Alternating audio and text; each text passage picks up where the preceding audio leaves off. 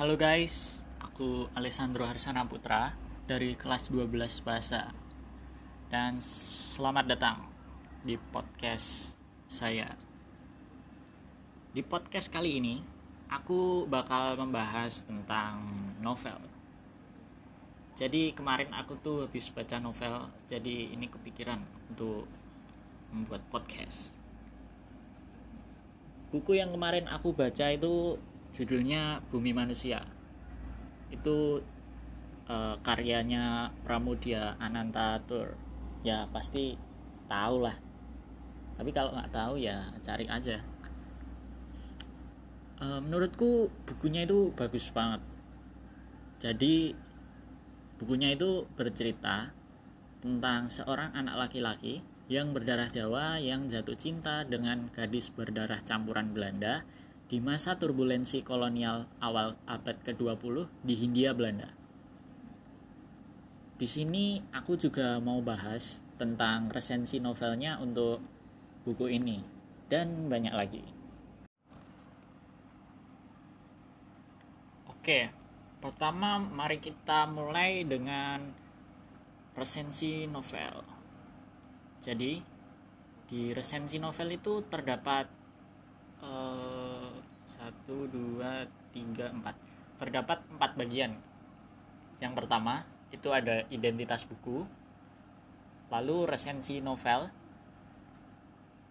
kelebihan dan kekurangan. Mari kita mulai dengan identitas buku buku ini judulnya Bumi Manusia. Ditulis oleh Pramudia Anantatur. Diterbitkan di Lentera di Pantara. Cetakan 17 Januari 2011. Isinya terdapat 535 halaman. Kode ISBN 979 97312 32. Lalu kita lanjut ke bagian resensi novel. Bumi Manusia adalah salah satu novel yang ceritanya mengalir dan di dalamnya mengandung konflik-konflik monumental. Monumental. Kisah di dalamnya adalah tentang kondisi sosial dengan latar waktu di akhir abad 19 hingga abad ke-20. Kisah yang diangkat adalah percintaan warga pribumi dengan seorang gadis Indo yang merupakan keturunan Belanda. Di sini aku bacain yang penting-penting aja ya. Kisah ini ditulis dengan kata-kata yang indah dan puitis yang bertebaran di setiap bagian konflik dan permasalahan mulai bermunculan yang digambarkan juga begitu nyata.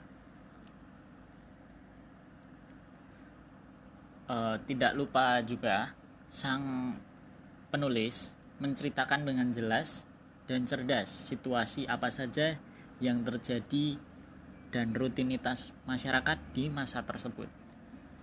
Ini aku resensinya nyari referensi di di internet ya. Kalau bisa nemuin ya bisa dibaca semuanya. Aku nggak baca semuanya. Lalu kita langsung lanjut ke kelebihan.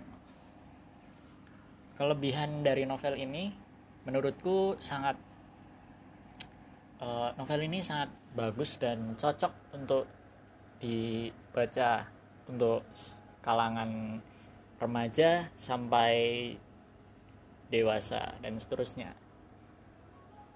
Uh, menurutku untuk anak-anak ini nggak cocok karena bahasanya uh, cukup sulit bahkan nanti deh di kekurangan di sini penulis juga menekankan arti penting belajar dan memberikan pesan-pesan yang disampaikan secara tersurat maupun tersirat. Alur ceritanya pun sungguh menarik untuk dibaca dan diikuti sampai akhir. Setiap permasalahan yang muncul ditulis dengan jelas, bahkan hampir sempurna tanpa ada celah. Lalu, untuk kekurangannya, novel ini memiliki bahasa yang sulit untuk dipahami oleh pembaca karena uh, buku ini kan bertemakan masa kolonial. Jadi bahasanya itu uh, gimana ya? Bahasa zaman dulu gitu. Ini uh, mungkin orang dewasa aja kesulitan untuk memahami apalagi anak-anak ya kan hmm, re untuk resensinya sampai situ aja sih.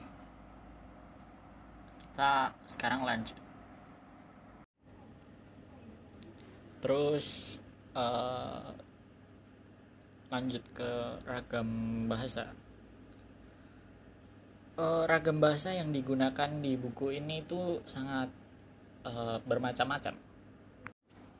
Contohnya seperti ragam bahasa menurut daerah terus ragam bahasa menurut sikap penutur. Dan uh, ya banyak lah pokoknya. Jadi uh, apa ya? Elemen dramatisnya itu dapat gitu. Elemen elemen. Ya gitulah pokoknya. Jadi bisa dapat feelingnya saat membaca ini. Terus di situ juga terdapat ragam bahasa seperti yang ragam bahasa baku dan ragam bahasa tidak baku seperti percakapan tiga dimensi eh tiga dimensi percakapan sehari-hari maksudnya. Mungkin sampai situ aja untuk ragam bahasa kita lanjut ke laporan membaca buku non fiksi oke sebentar saya bukakan filenya. Waduh kehapus dong. Astaga. Ya sudah tidak apa-apa. Jadi di laporan membaca buku non fiksi itu di ditulisin. Judul buku terus pengarang diterbitkan terus jenis buku lalu tebal buku berapa halaman ya gitu. Seperti yang aku sebutin tadi udah disebutin kan di resensi tadi. Hmm, terus di bagian ada kolom halaman dan kolom informasi penting. Di kolom halaman eh, kita bisa menuliskan halaman yang kita rangkum berada di bab berapa dan halaman berapa. Pada contohnya laporan membaca buku non fiksi di yang udah aku tulis tadi nggak aku cantumin halamannya. Terus di bagian informasi penting uh, kita bisa menuliskan hasil ringkasan kita selama membaca. Fungsinya agar memudahkan kita untuk membuat ringkasan tepat sasaran. Jadi kita cukup meringkas per bab saja.